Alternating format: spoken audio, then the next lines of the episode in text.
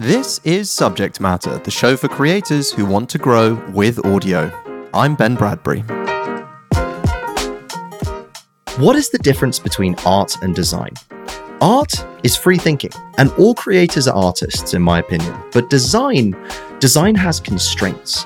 When you get a design brief, you need to know the audience, the colors, the font, maybe the mission. This all goes into creating something with purpose. And as we'll get into on today's interview with the CEO of Squadcast, Zach Moreno, this is something that applies to every creator because you've got to decide are you going to create art and is that more of a hobby that feels like play for longevity?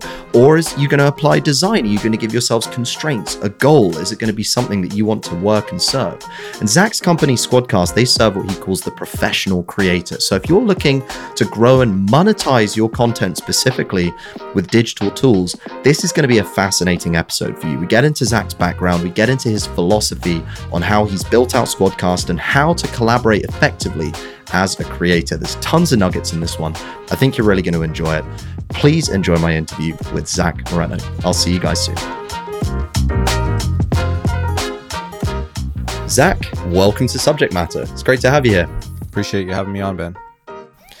So, you've got a pretty interesting background. When I think about the people that I've had on the show, most people are either building themselves or maybe they're a creator, maybe they're tinkering on the back end as an engineer. But you kind of hit on multiple buckets. You're both technical, starting out as an engineer, and now running Squadcast as CEO. Tell us a little bit about what it's been like managing that transition from one very distinct role to the other. Yeah, it's a lot of fun, first and foremost. Um, moving between disciplines is something that I, I've learned to really enjoy and is a common thread across my career, even, you know, pre Squadcast. Having kind of started in art and moved to sculpture and then eventually graphic design and web and apps and all the engineering pieces that go into making something go from like you know a static print design let's say up to something that's very interactive and engaging and collaborative in our case with squadcast is uh, this you know really fun like multiplayer experience where you're collaborating with other people and in our case helping them create studio quality content from around the world so that collaboration always added kind of a spice of improv to the work that I've done across all those mediums. And just working in new formats, new mediums is something that's uh, always been fun to me. So the leadership role in Squadcast is something that affords me the opportunity to help all the members of our team with the execution of their work and that's very much our approach to leadership as well as uh, helping other people grow into their leadership uh, roles. So moving between disciplines, also, you know, I get that kind of as a bonus factor in that work. How do you identify the leaders on the team? Because something I've noticed with my own team is that some people are amazing at what they do and they're really happy doing that thing. So I know she won't mind me saying this when she listens. Aubrey, our graphic designer, incredibly talented. She can clone just about any brief into any deliverable I give her. It's like she's continually reading my mind. Do I ever see Aubrey leading a 10 person graphic design team? Probably not. But also, I know that she's very happy working on that project. So, and I'm sure there's probably some equivalents for you. So, how do you think about identifying the people on your team that do want to grow into those management roles and then the people that prefer to stay as specialists? Yeah, I think you know our listening is very key to our culture, and this is something that I I just ask people on our team what their preference is, and also you can kind of see it communicated through their actions and behaviors over time as well. Um, and our, our team's up to 13 so you know growing but i think that you know, i learned a valuable lesson while i was teaching at cal berkeley with another very talented engineer named GT. GT wants to stay uh, like a junior engineer in spirit, like beginner's mind approach to work. Although he has this, you know, 15, 20 year experience in hardware engineering, electrical engineering at Google, software engineering, like all these crazy disciplines of engineering, he did not have aspirations of growing into a management leading a team role, even though he had those skills beyond even some of those people. So I do think it's up to the organization to stay flexible, to empower their team to have both of those paths be valid for their career growth. I think they're both legit. Yeah, there's definitely no one right answer. And it's kind of equivalated to creators, where if you want to be an indie creator and go it alone, there's a ton of value and independence in doing that. Likewise, if you want to partner with operators to help you scale, there's value in that in a different way. But definitely something that you said, which I want to come back to you use this phrase of having a beginner's mind. And I don't know whether you're referring to the book Zen Mind, Beginner's Mind there, but that's a book I really like and take a lot of inspiration from. Is that a model that you use in your own work? And if so, how does that show up for you?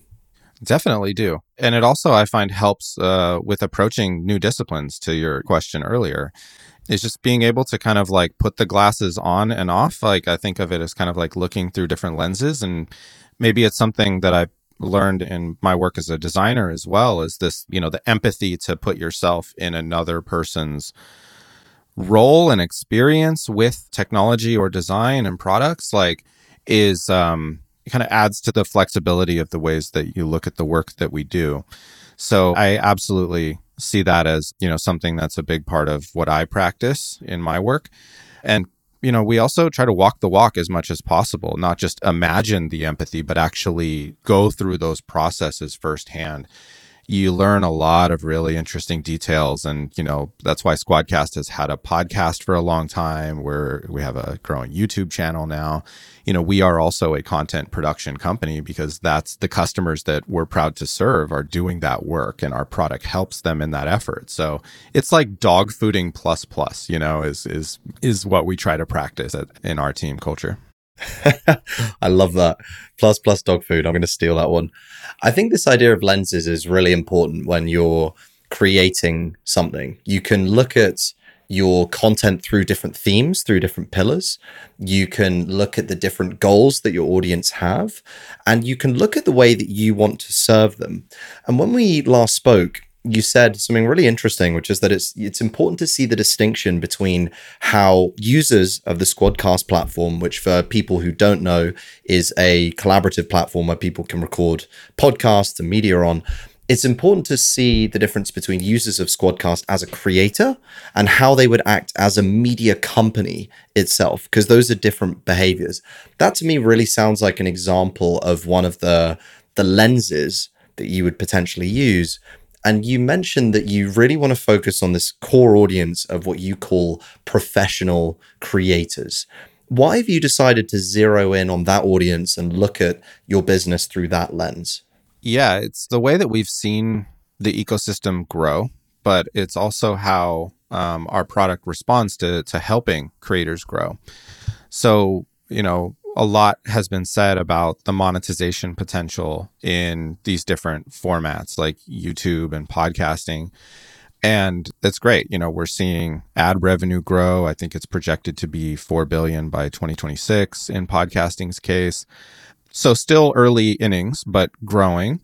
And I think that also subscriptions, content subscriptions being facilitated by Apple Podcasts and Spotify is all fantastic towards the the getting creators paid side of the equation. And those professional, those creators like getting paid, that is uh, how we define professional creators. So you made a good point earlier though too that not every podcast needs to it's not all silver and gold right you could have value of just meeting more people and talking to them and growing your network and that's legit value that you can derive from your podcast it doesn't all have to be monetized in dollars and cents so I think that um, if you are talking about dollars and cents, though, that is a business. Then your your content is a product, and the quality of your product reflects on your brand and the brands that you are partnering and collaborating with.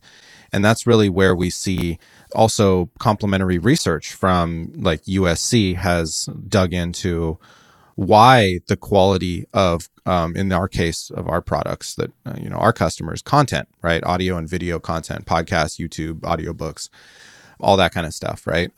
The quality is directly correlated to the credibility of the people in that content. So if you're representing your brand other people's brands you know and having a subscription business around that content this demands tools and you know workflows and practices that are up to that standard of producing that quality and scaling it. So if you have a team, you're globally distributed, you have multiple shows. That's what I mean when I say scale. So if you're a media business, you can imagine how adding shows, growing your team, right, um, producing more episodes more frequently gives you greater surface area to work with brands and have that inventory of ad space grow. So um, producing that at scale is what the cloud recording studio that we've defined, the category that we've helped to define at Squadcast, is really aimed at at serving those creators and uh, their growth. So, do you think about at Squadcast the difference between serving a community of professional creators versus indie creators and the tools that they then need. I'm just trying to understand how that would show up for you as a builder. Like, do you have one separate product roadmap for one use case and then a separate product use like roadmap for another use case? How does that exactly work? Yeah. We like to stay unified in our workflow. So we have one big roadmap to answer your question kind of on a tactical level. But we certainly make sure that the features that we're working to define and design and build do represent usefulness across indie all the way up to like the ESPN and Googles that are using Squadcast. So I do think it, you know, most notably with our most major or most recent major release, RV5, you know, we made sure that when we added team collaboration to the platform that that was a feature that was represented from our indie plan all the way up to our business customers that we work with. And that's not something that's just uh, like gated for just businesses let's say right? Because we know there is this growth that's happening where it's early innings like i said earlier. So we want to empower indies that want to grow. We need to make sure that you know it's accessible to them as well. And you know, our mission at Squadcast is to amplify collaboration. I think how we see the creator economy grow overall is is access to studios, and we're proud of that. You know, contributing to that work at Squadcast, where quality used to be gated in kind of like NPR studios that were physical buildings. Now these things are accessible in the cloud to people recording, you know, 190 countries around the world. So it's really awesome that we can play a role in that and bringing these features, yeah, across the spectrum of wherever people are at in their creative journey is something that we're always designing for. Yeah. And I think taking a, a, step back from that, and we'll, we'll get into collaboration in just a second, it's interesting to think about where those studios show up. So when I think about Amazon, for example, they started as an online brand, one of the first e commerce brands in the world. But now if you want to go and play with an Amazon Kindle or an Alexa, you can go to a physical Amazon store yeah. and get your hands on the hardware. And so rather than just being online, they've realized that there's a lot of footfall in retail. And actually, we want to give people the ability to interact with our products then and there. I think there's an interesting correlation for creators where we have these digital studios to work with, but actually, with podcast or if your podcast audience hits a critical size or your audience hits critical size you're going to want to bring them together in person and when that happens you're going to have a much better experience if you invest in the right infrastructure the right kind of production to support you with that so i actually i don't think it's just limited to offline i think your thesis holds true for people interacting in the real world too yeah, that's totally what we find. And there's a lot of blending of the two, right? Uh, even if you have like a couple people who are in person, bringing that person who's remote in, right? Uh, and everything in between. I think there's a lot that benefits from the creative process of people getting together. Mm-hmm. Sometimes the logistics get in the way of us being physically together, but uh, that's another form of scale that we uh, are proud to help creators like kind of just remove the barriers however they want to create, right? Giving that flexibility to their workflow. Totally. Let's zoom in for a second on some of Squadcast's big cultural traits. So you've mentioned collaboration a few times, it's infused into your mission.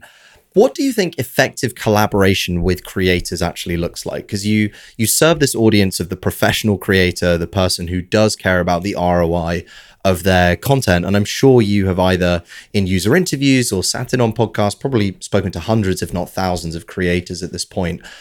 How do you think we can, as brands and as businesses, best work with creators in the creator economy? I think it's providing constraints, right? So I'll get kind of philosophical for a second here. And uh, sure. I've always loved the question what's the difference between art and design? And design has constraints. Art can, or, you know, it's up to you. And the constraints can change as you're creating over time. But design, we have usually some sort of date that we're we're looking to target. We have some sort of audience that we're looking to communicate to. We have a message that we want them to receive.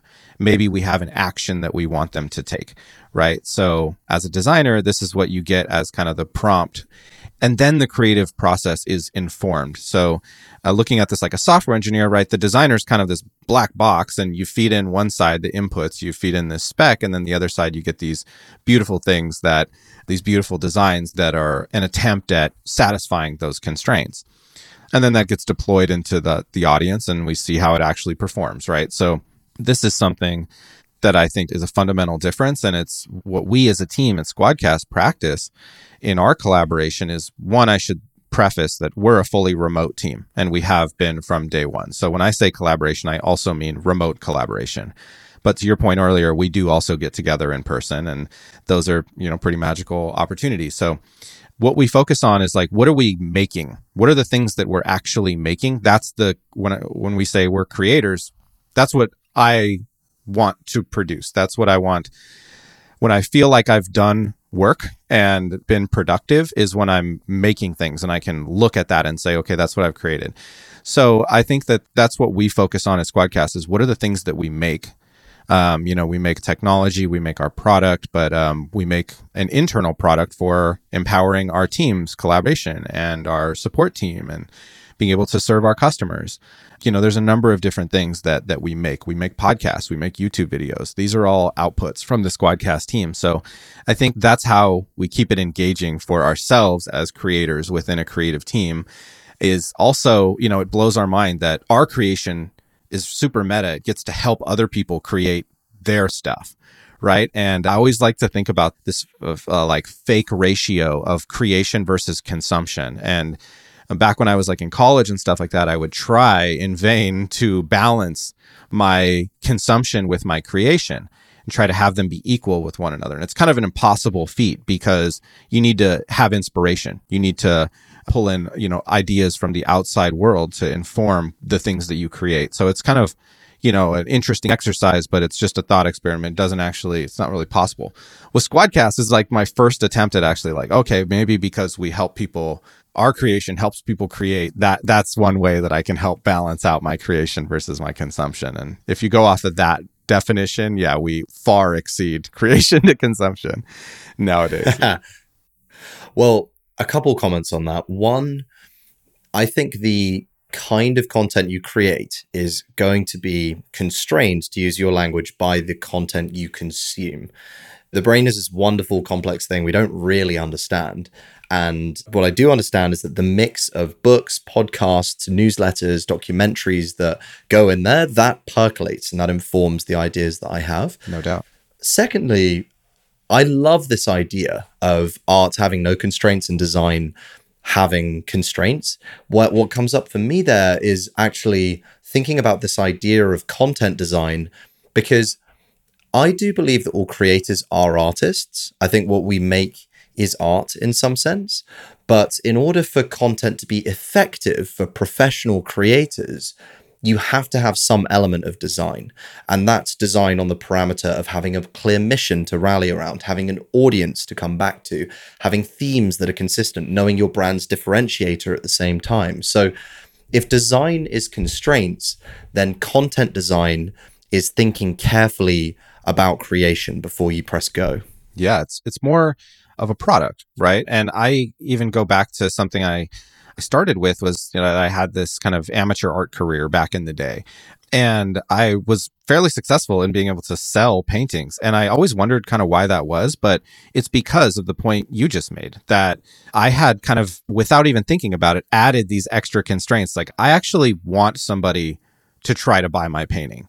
Most of the other people in my classes that I collaborated with, they were like, "Oh, I that'd be great if somebody bought my painting, but I'm making this for me." I was like, "I'm making this for somebody else to buy. I want this. I want to think about what it's like in their living room or in their hallway, right? What's that going to be like? What's the price point where that's actually what's the you know willingness to pay within my market i was going through all these exercises without even realizing it and these are the constraints that i think are helpful here is the the difference where i've definitely created things that are just for me and i love it or maybe it's a gift for somebody else Yeah. the constraints are pretty minimal there right i might consider what colors my wife likes right if i'm making something for her pretty minimal constraints i know the audience is one person but if I'm trying to sell a painting and it's kind of unknown audience and you know it gets a little more interesting and that's where I think that the design to the content or whatever you're producing comes into play. Really interesting seeing revenue as a constraint as well. like, uh, is is this a hobby or is this something that's going to make money? Because that changes Yeah. the motivation, the the way you approach it. Well, Or at least a connection to revenue. Yeah. Somewhere. yeah, yeah, yeah, exactly, exactly. It's got to be there. That's right. Well, so we've got three or four minutes here, and in subject matter fashion, I'd love to end with a little lightning round. So I've got some quick questions for you, and you've just got to say the first thing that comes on top of your head. We won't spend too long on them. We've got uh, got four that we're going to get through. You ready? Cool. All right. So, aside from Squadcast, what is one piece of software or hardware that you can't live without? Bluetooth. Ooh, good answer. What's your sec- yeah, literally. Yeah, I wouldn't be using these if not. Second, what is your favorite podcast that you're listening to right now? Everyday astronaut. Mm. What is the elevator pitch for Everyday Astronaut? It's bringing space down to everyday people. I believe is their. Oh, their come on. line. It was Down to Earth was sitting there. You Oh, down to, earth, yeah, down to earth for everyday people. There you go. There you go. All right. Next, what is the most fun that you have when you work? I'm especially curious about this one for you. Yeah, I think it's like working on challenging things where the answer is unknown with other people. Mm. Yeah, there's something so satisfying to solving the hard problem. Yes, yes. And it's been a theme across our work, like running towards the hard things. I mean, our patent is an example of that. It was uh, originally a question Mhm. answer asked by our founding advisor, Harry Duran, and the answer took, yeah, nine or 10 attempts to even have a chance at it. Wow, that's awesome. Okay, last question. What is one piece of advice that you would give to a creator starting out today? Add constraints. Yes, love that. Design is constraints. I'm taking that one home with me. All right, Zach. Well, this has been a blast. If people want to follow you, keep up with your ideas, where can they follow you online? Yeah, I'm at Zach in Space on Twitter and Zach with an H. Um, and I'd love to connect wherever you're at in your creative journey, um, whether it's podcast, YouTube, whatever. I'm into it. Amazing. Zach, thanks so much. Thank you, Ben. Thanks for tuning in. I'd love to hear what you thought of the episode and any ideas you've got for future content. You can email me directly at ben at workweek.com. To keep up to date with the very latest content, make sure to subscribe on Apple, Spotify, Google, or wherever you get your podcasts. And if you enjoyed this episode, why not share it with a friend who might find it useful? I'll see you next time.